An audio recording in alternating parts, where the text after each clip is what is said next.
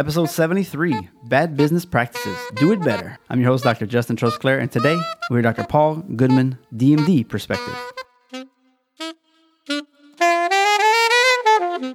Join 2017 Podcast Awards nominated host Dr. Justin Trosclair as he gets a rarely seen look into the specialties of all types of doctors and guests, plus marketing, travel tips, struggles, goals, and relationship advice. Let's hear a doctor's perspective.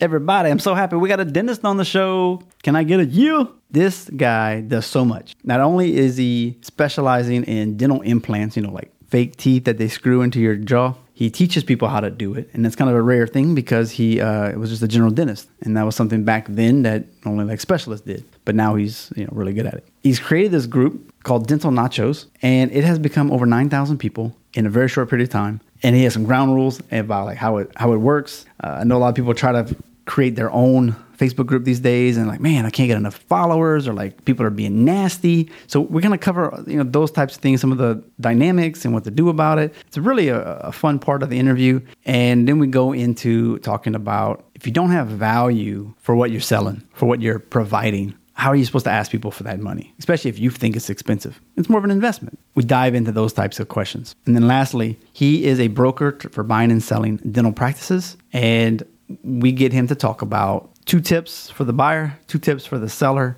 and also a great way um, to maximize your life when you're married before kids. So keep listening all the way to the end. It's a shorter episode today. All the show notes can be found at a doctorsperspective.net slash 73. Let's go. Hashtag behind the curtain. Live from China in Pittsburgh, we got a great guest today. He's a graduate of the University of Pennsylvania School of Dental Medicine. He did his residency and hospital fellowship at the Albert Einstein Medical Center. He has an amazing Facebook group called Dental Nachos. He's the founder of Rising Dentist Study Club, Rittenhouse Consulting. He uh, he's a broker for dental practice sales teaches implants. This guy does it all. Dr. Paul Goodman, welcome to the show. Thanks, Justin. Thanks for having me. Really excited to uh, talk to you today. Oh, me too. It, there's so many topics that you're good at. So la- bringing it to, to what we need to talk about is going to be difficult for me. But dental nachos, we've got a chiropractic group called Chiro Sushi. oh, I like that. Yeah. So how did you come up with just the funny name? And then um, what can people expect in this group uh, and why should they join? I mean, the the origin story is really based on my love of nachos. When I was a, when I was a little kid, I was a chubby little kid, so I always wanted to go to Mexican restaurants because they would give you chips right when you sat down. So my parents would always ask where you want to eat, and I wanted the immediate gratification because I always felt there was too much lag time between ordering and getting your food.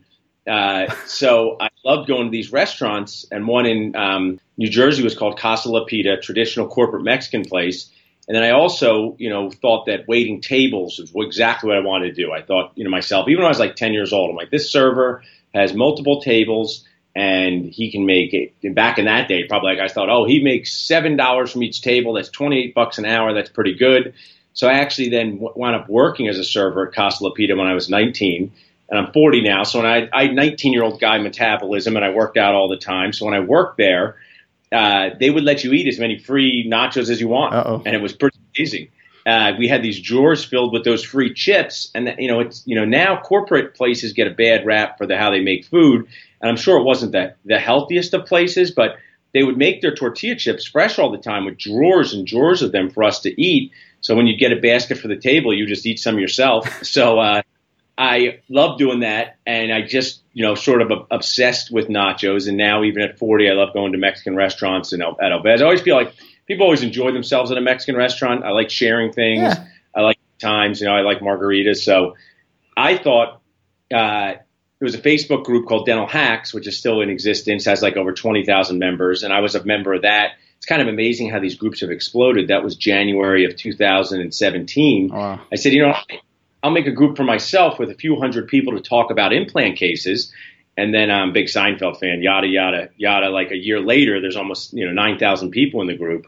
So Nachos was a combination of me, which is, you know, broker, dentist, um, teacher, do a lot of different things. Uh, and then I also thought, you know, the group sort of mantra is, you know, share. Uh, you can be kindly disruptive, but you can't, you know, don't attack people, uh, just attack their ideas.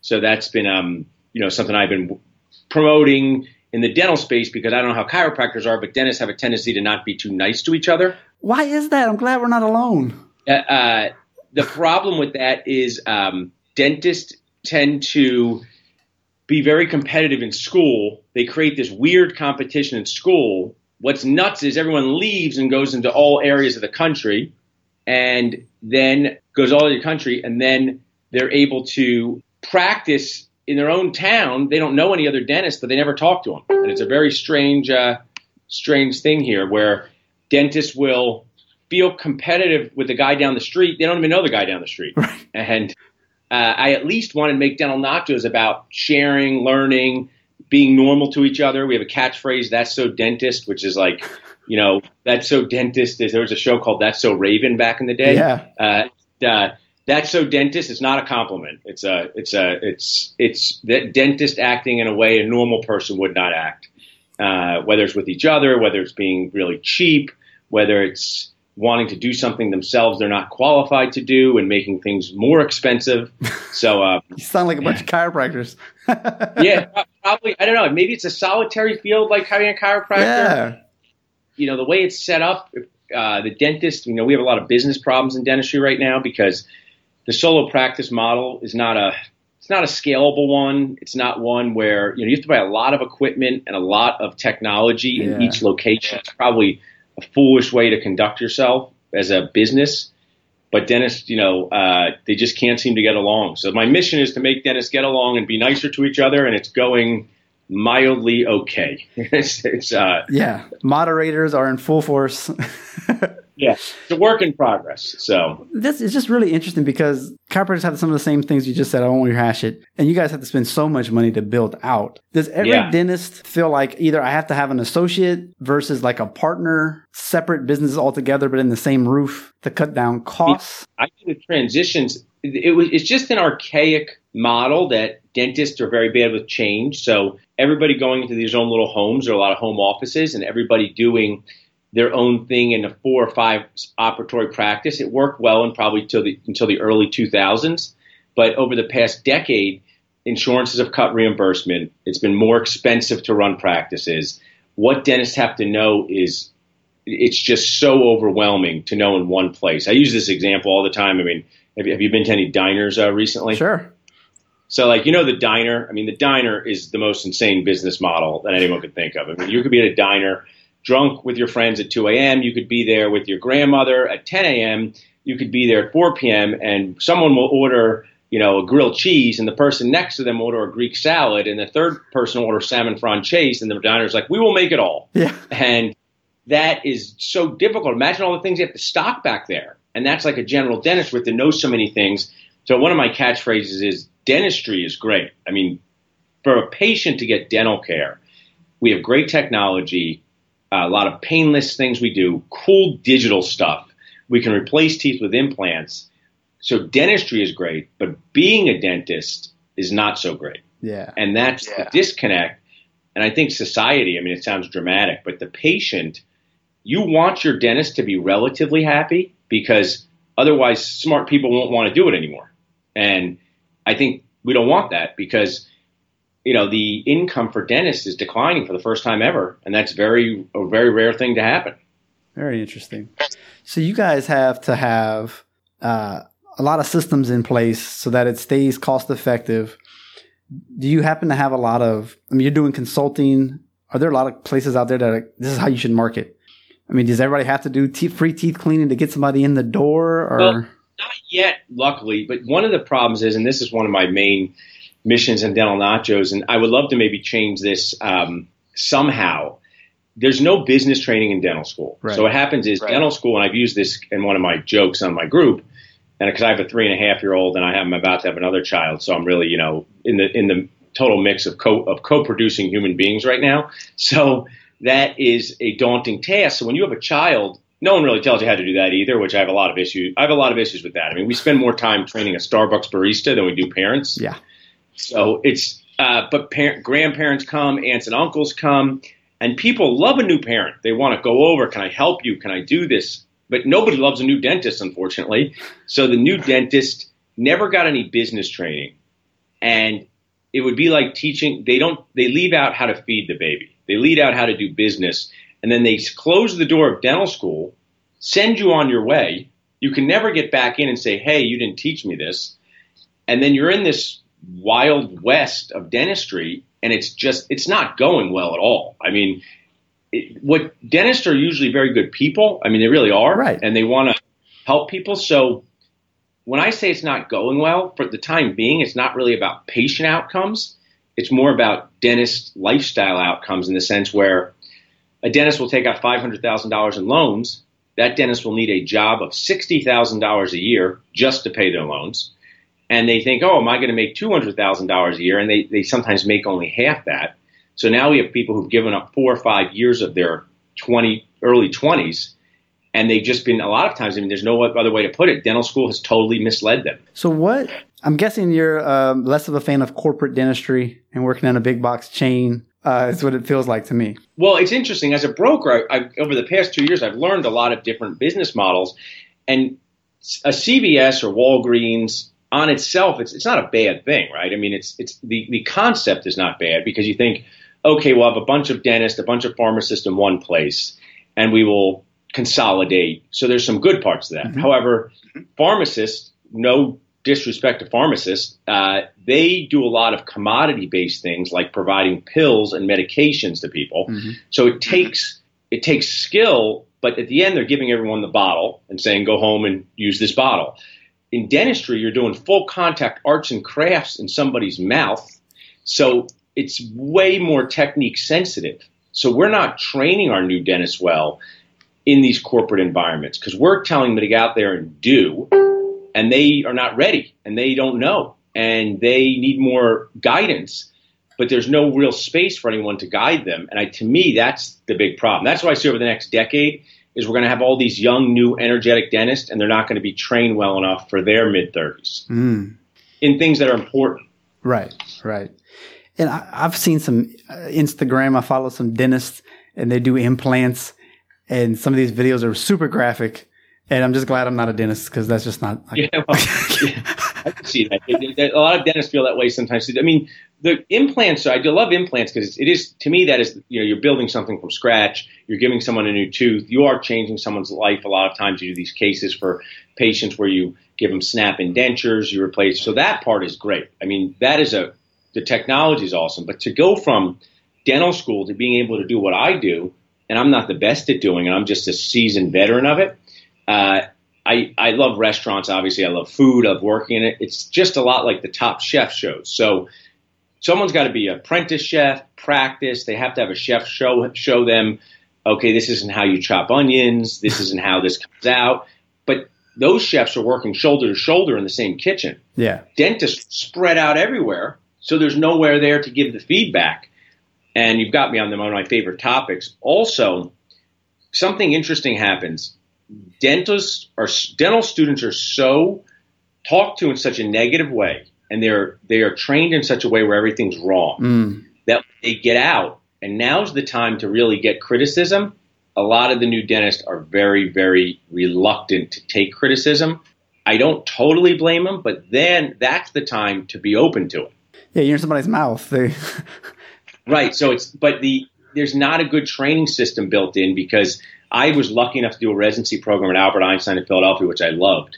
And I think being around doctors and watching them follow around bigger, stronger doctors, it showed me like, okay, hey, there's an older doctor, there's a medium age doctor, there's a young doctor. They're all sharing, they're all learning, but there was, you know, a distinct hierarchy. And I think that system for learning is much better than what dentists have. and when you say, I saw on your site, you've done like a, at least 150 implants. Is that a lot in the implant world? Well, that was that was when I did it my training. So back then, okay. in 2002, it was very it was very dramatic for a general dentist, not a specialist, to learn how to place implants. Okay. So that was a lot for back then.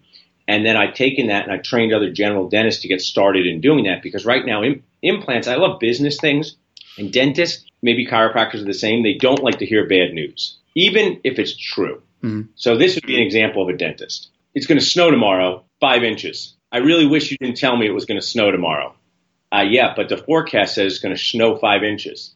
I don't care. I'm not going to wear my snow boots. And then the next day, they have no snow boots and it's snowing. So I use that example because dentists are so emotional. If you give them what they perceive as bad news, they want to look away from it. So this example, the reason I'm using this example is dentistry has like a big pie chart of services: cleanings, fillings, extractions, root canals, crowns, and implants. Mm-hmm. Another one of my favorite foods is pizza. So if you think of it like a pizza, uh, everybody when they go to get pizza at lunch, you look for the biggest slice, right? Yeah. Like they tried to cut it in evenly, but they're not machines. So usually, unless you're on a diet, you're looking for the biggest slice. Well, those slices inside our practices are changing. So procedures like fillings and crowns, those slices are shrinking. Root canals are shrinking because people are taking better care of their teeth. So for society, that's good. I mean, you're a chiropractor, uh, right, Justin? Yeah. So here's why it's weird to be a dentist and a chiropractor.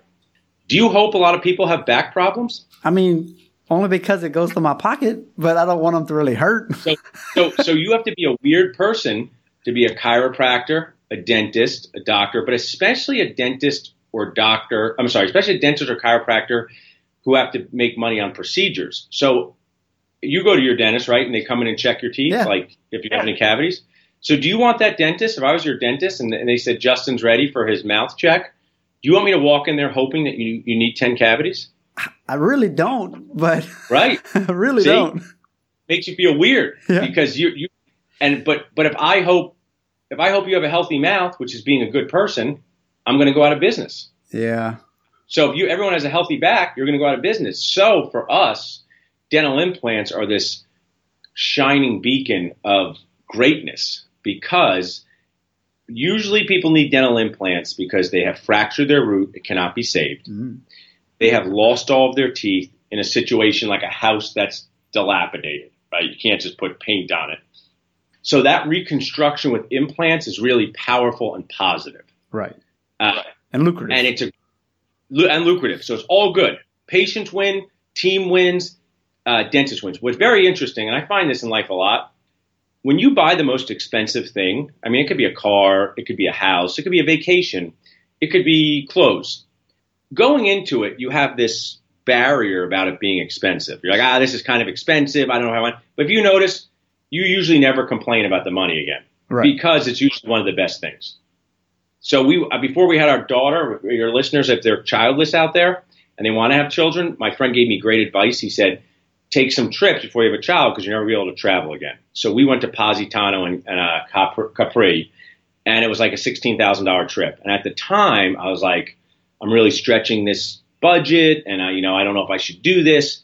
And now, seven years later, my regret is I did not do three more of those trips because I can never get that time back. And I'm thrilled I did it, and I don't regret one dollar. In fact, I regret I didn't spend more, and I regret I didn't do it earlier. So that's how people feel about implants.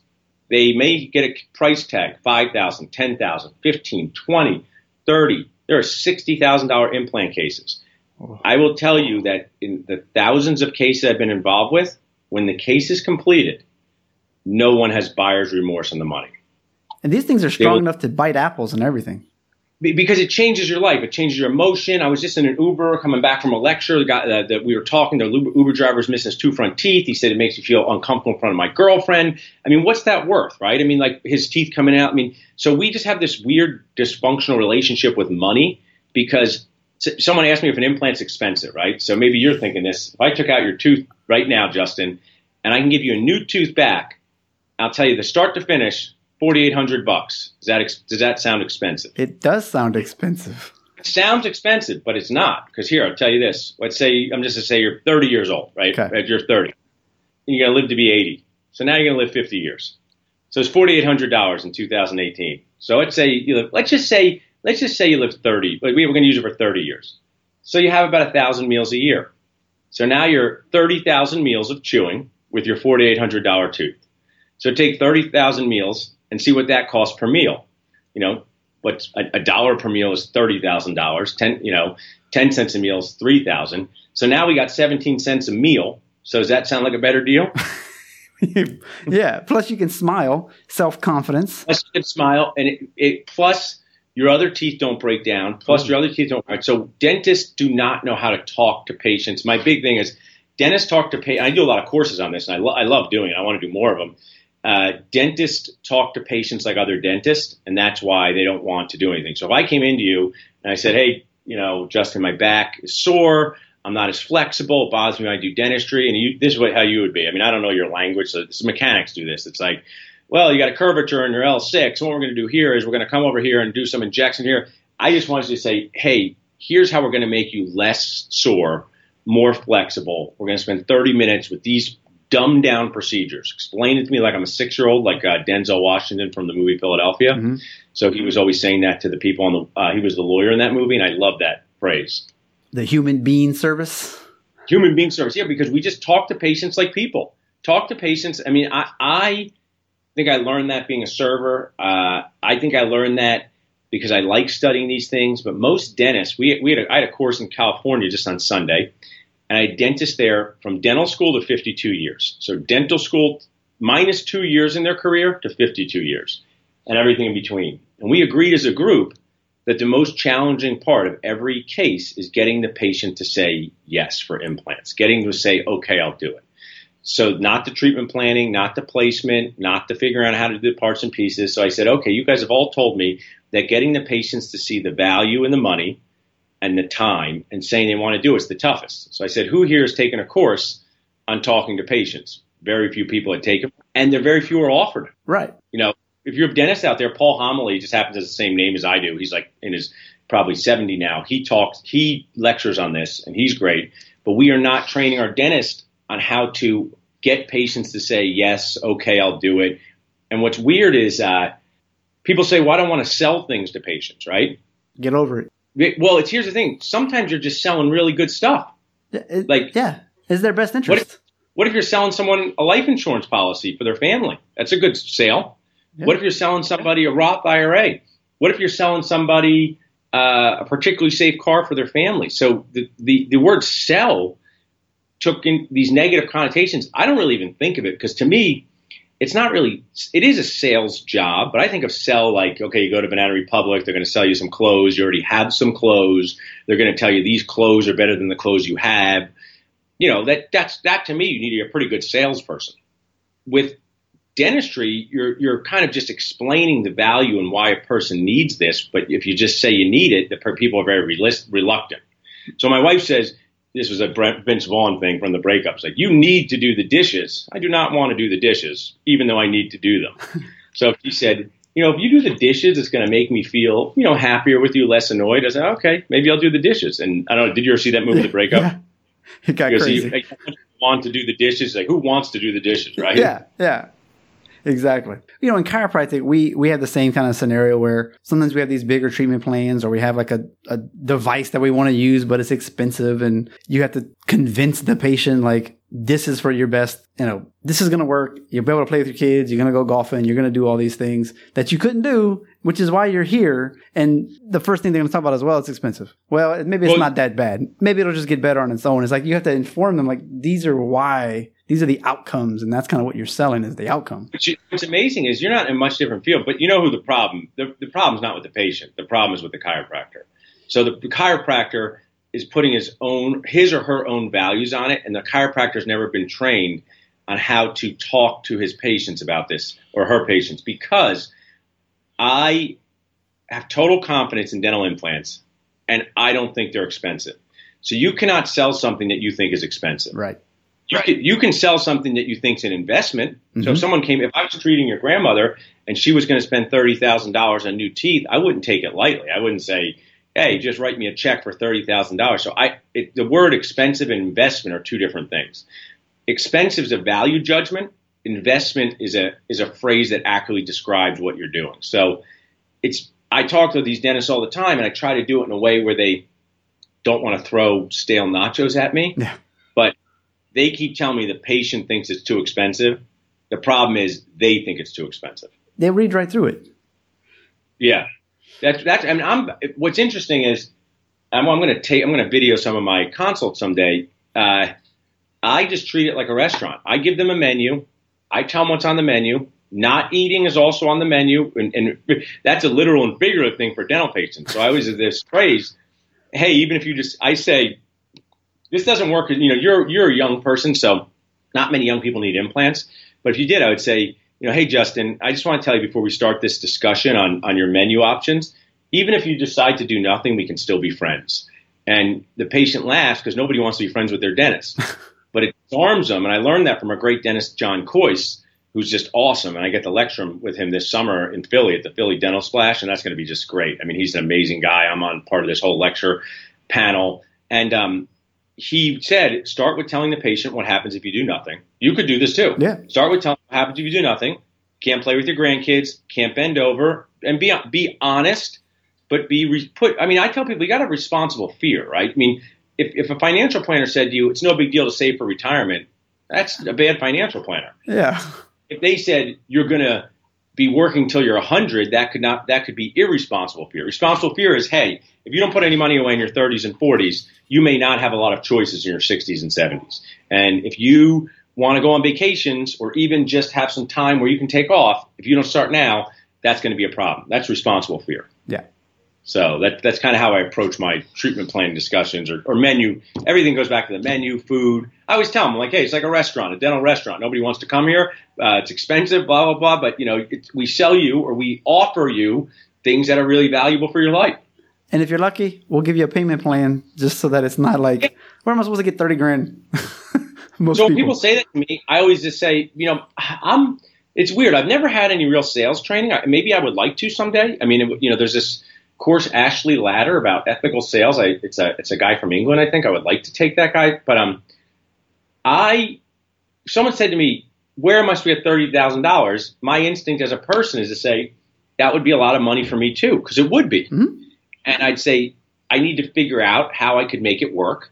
We have someone in our office, Kate, who's going to talk to you about ways it could work. And dentists are also very um, judgmental with their words. So I said, do you ever see the show Scrubs? Yeah, of course. So, I love that show. Zach Braff is one of my favorite actors. And the reason I love that show is that is life. He's constantly talking to himself. So you're always talking to yourself. Like, you know, I always use this with women because it's a, I, it's a, it's a funny thing. You know, in Philly, it's weather's getting warm out, right? So people start dressing like it's middle of summer immediately. so, you know, my wife could be going out with her friend for brunch and she's about to approach one of her best friends and her brain's saying this. I can't believe she wore that skimpy outfit for brunch. It's only 11 o'clock on a Sunday. Why'd she get up in the morning and think she's got to show off and, and show off uh, uh, for brunch? And then she gets up there and says, Oh, hi, Jennifer. Good to see you. Because that's life, right? you shouldn't apologize for it. Because my wife, if, if the words don't come out of her mouth, she's a normal person like Zach Braff. You become mean and obnoxious and judgmental when the words come out of your mouth. Very philosophical, Justin. I don't know where thoughts come from. That's pretty pretty deep question, right? Right, right. But if you go to visit your friend, I don't know, you have many times you see your friend and you just say, that is a dumb outfit, but you're like, I am not going to say that's a dumb outfit because that's going to be a, um, what do you say? That's not a, it's not a way to keep your friendship. Right. So with patients, nobody wants to hear that. You know, Dennis will way too many times be judgmental and not, this is what I have fault them. They won't put things on the menu because they don't think the patient can afford it. You got to at least present it. I just I was on this podcast and uh, one of the guys from Dental Hacks. I my I said something that was very meaningful to him, and I'm glad he pointed out. I said everybody deserves the right to say no to the best option. Yeah. Here's the thing: if I was going to go buy a car for the rest of my life, I want them to give me an option of a Porsche, a Lexus, uh, a Volvo, a Honda. I don't want them to look at me the way I dress or the way I am, or if I have two kids, and say, ah, this guy can't afford a Lexus. We're only going to show him a Honda. And that is to me. Um, not the right way to do things. Yeah. Nobody wants to hear that. Yeah. So interesting. Well, we have a few minutes left. Sure. We can definitely, like I said, we could we could always do a round two later. But one of the things that you do is actually buy and sell for help. You help people. You broker sales. Yeah. Uh, being that we don't have a lot of time per se, um, do you have like a top tip? Maybe a top two tips if you're the buyer. Top two tips if you're the seller.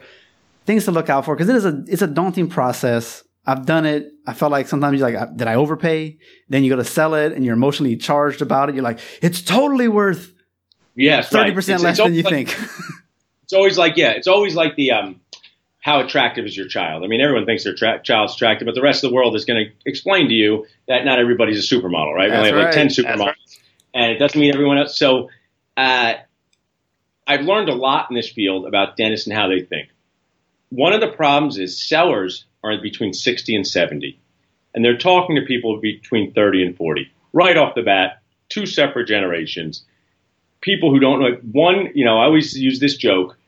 Be careful when you make fun of old people because you're going to be old. So be careful when you say an older dentist wants a fax or a call because one day you're going to ask for a text message. And my daughter Daphne is going to be like, my dumb old dad asked for text messages. We send like holograms, talking holograms to each other. Right. Like, can't my dad figure out how to use talking holograms? So that's right off the bat, the communication is, a, is an issue. Then the seller has been working in their own little practice forever and they think it's worth a lot more than what it is. And they've never even checked you know what's interesting is a seller will look up a stock like Google that he they owns every day. He'll look up the value of Google, right? Which is a bad thing to do, but you know he'll say Google's going up, Google's going down, but they'll never check into what their practice is actually worth before they sell it. A couple years before you sell it. So here's my tips: two years before you sell your practice, you should pretend like you have to sell your practice tomorrow, and you have to get it in shape. And I use the example of when the stars go on the red carpet. You want to juice cleanse your practice. So that what that means is everyone's had a body for let's say 50 years. You got to show up at the Oscars in two weeks. That's two years. You want to look as best as possible. There's no time for going back and exercising. You have to do things to present yourself in as cosmetically appealing way as possible. Clean it up. Yeah, clean it up. Right. If you have, could, don't spend tens of thousands of dollars, but spend things on maybe sometimes new waiting room furniture. If it's you got an old couch from the 70s, um, learn how your practice management system works. And for sellers, get all your documents in order. And that's for any practice owner because life happens and people unfortunately get injured, they die suddenly, they want to move away. And selling a practice is a complex thing. So have all your tax returns in a folder that you have. In I get it in a digital folder, even if it's Gmail, that says important folder where if anything happens to you, it doesn't have to be as dramatic as death, but if anything happens that you can just send to a broker right away to get started. You should practice this two years before you start to do it. So that's my top tip for sellers. My top tip for buyers is uh, start connecting with banks earlier than they think because what hap- you will go somewhere and you will see a practice that you want to buy and the bank will not want to lend you on this practice. It's not the practice's fault. Sometimes it's your fault. Sometimes you have too much credit card debt. Sometimes you have bought too big of a house. So my my take home tip probably for if you do not own your professional business, dental office, doctor office, chiropractor office, physical therapy office, do not purchase a house first. Because when you purchase a house first, two things happen. One, it's a very emotional process that you don't want to do again. So you are not willing to move for a good practice. So I told I will talk to somebody when we get off this call where I'll say there's a practice 60 minutes away from you. They say, Oh, my kids go to school here. I don't want to leave and buy it. I said, Yeah, but it's a really good practice. You can make $350,000 a year, you're making $150,000 a year. They say, ah, I already own a home here. So that was a bad decision. Rent until you buy, you'll be 40 years old. Rent until you purchase your professional practice because that's going to anchor you to the area. So that's my main two, two tips there. I like that because, yeah, I remember I was listening to your Dental Amigos podcast. Yeah. And uh, that's exactly one of the things you said. And it was like, you, you, you can't move 30 minutes outside of like the major city you're like, yeah, I just bought right. a house. You're like, I'm telling you, you can make triple or quadruple the money. Right. And I can't do it. So don't put barriers to a big decision in your life. So when you put barriers to a big decision, it's gonna you're not gonna make a smart one. So rent until you rent until you find that practice because that practice is what's going to support you for the rest of your life, not a three story home, not a fancy apartment. And it's just human nature. Nobody likes to move. I don't like to move. Right. So, you know, make it as easy as possible where you're not tied down to the area. Rent. So if a broker comes to you and says, you know what, Justin, we have a great practice 45 minutes from here. There's a 60 year old chiropractor retiring. He makes half a million dollars a year and he would sell his practice to someone just like you. You should say, I want to go see that and I'll go rent there for a while. And then when I like everything, I'll, I'll purchase purchase a home. So that's my best tip. Real quick, dentists have as much student loan as a chiropractor, probably more. Um, is that gonna that should affect the bank loan? So I'm assuming these people need to be in practice for a while, or what? People think that the the bank is not that scared of the student loan because they know that dentists will not fail. But remember, the definition of success is not not failing. I always use this joke.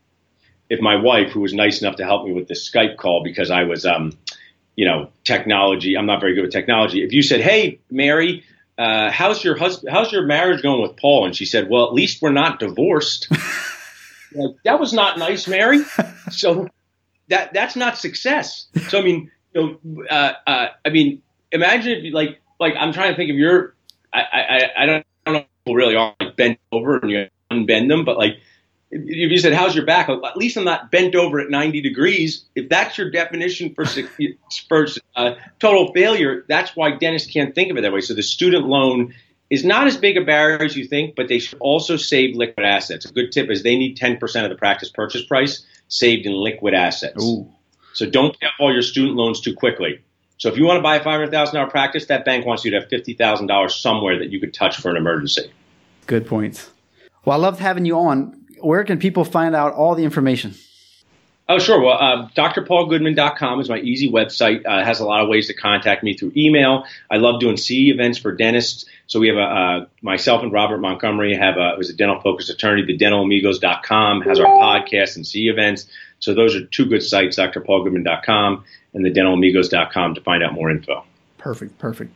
Well, thank you so much for being on the show. You really brought it. And I know if people use their brains, they'll be able to implement it into their own doctor specialty. So uh, appreciate Thanks, that. Justin. What you're doing is great, great for your, your field, and I appreciate you having me on. All right. People ask a good bit, how do you monetize a podcast? Well, if you have a big enough audience, you can just get advertisers and they just pay you a fee. Other times, you got to get a little creative, like with affiliates. So you recommend a product and then you get a commission. But hopefully, you actually enjoy the product that you're recommending. And in this case, I do. So a doctorsperspective.net slash resources, you'll have all this stuff like Blubrry for the hosting. That's what I use. Set for set. They've got these wild steel maces. Well, I don't use that. They do have these power bands and they're great for stretching and mobilizing joints that definitely are locked up. Mentor box, get a book, listen to it by the author, summarizing the book, but also things that they learned since they wrote it, as well as a workbook to help you out. We got Primal Doc as a coupon code for Primal Health bone broth. It's paleo autoimmune diet based. You got no sugar, no soy, no no allergies, no gluten, no dairy. And you can save 10% off with the Primal Doc code. You got Russell Brunson and ClickFunnels. If you ever wanted dot com secrets or expert secrets, if you click that link, you get the book at a good price, as well as help me out. And then underneath that, Amazon, anything that the guests recommend, if you see a hot link, a blue link in the show notes, if you click those and buy one of their books or one of the products, I'll get a little piece of that. And I appreciate it. We have got new t shirts. We got a Louisiana theme. It's my home state, so I'm kind of fond of it. We've got a Make Lemon Out of Lemonades t shirt, and of course, some chiropractic shirts that are uh, tongue in cheek, but hopefully you guys like them and gals. Also, if you're into lessons learned in China, my first book, uh, exercises, stretches to help with numbness, budgeting, all that type of thing. You can try four chapters free at doctorperspective.net slash chapters. Also, acupuncture. If you like no needle acupuncture, if you like that idea, if you always wanted to try it, but you don't have one nearby, or you just don't have two hours a day to go, you know, commuting and getting the treatment and everything, this is something you can do at your house, 30 minutes for a little over a week, and you can see results. Now, doctorsperspective.net slash NA protocol, as in needless acupuncture. So in a protocol, and you get four chapters for free. These complete with the words and the pictures and how to do it, how, when you should do it, all those types of questions. Anxiety, insomnia, back pain, headaches. So check that out. You'll be forwarded to a page uh, with a video, and all you got to do is put your email in. And if you don't like the upsell after that, just scroll to the bottom, click no, and then you'll get to the next page to where you can actually download them. Also, if you've looked at doing an acupuncture pen, it's kind of like a TENS unit you would use for your muscles, but it's been modified for stimulating acupuncture points run off of a 9 volt battery. You can go to doctorsperspective.net slash epin and you can buy that on the website as well. Thank y'all so much for checking out all these resources. And if you have any questions, please let me know. Uh, rank us five stars, leave a review. Greatly appreciated. As always, if you have any special guests that you would love to hear or a series that you would like, reach out. On the top right of the website, you have all the social media icons. Just click the one that's your favorite and connect. We just went hashtag behind the curtain, and this episode has come to an end. I hope you got the right dose for your optimal life. Please spread the word about this podcast by telling two friends, sharing on social media, and visit the show notes on a doctor's doctorsperspective.net to see all the references from today's guest. A sincere thank you in advance. You've been listening to Dr. Justin Trosclair, giving you a doctor's perspective.